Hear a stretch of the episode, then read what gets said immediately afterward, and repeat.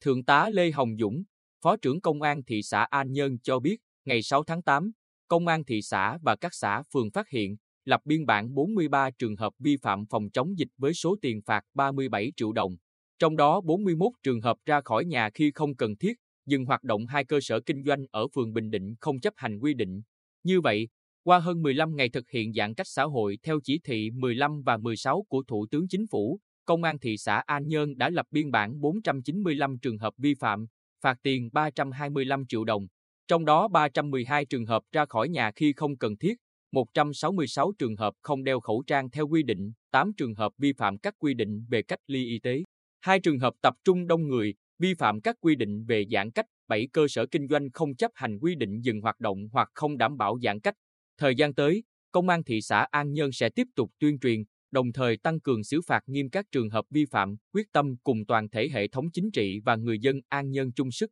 đồng lòng chiến thắng dịch bệnh.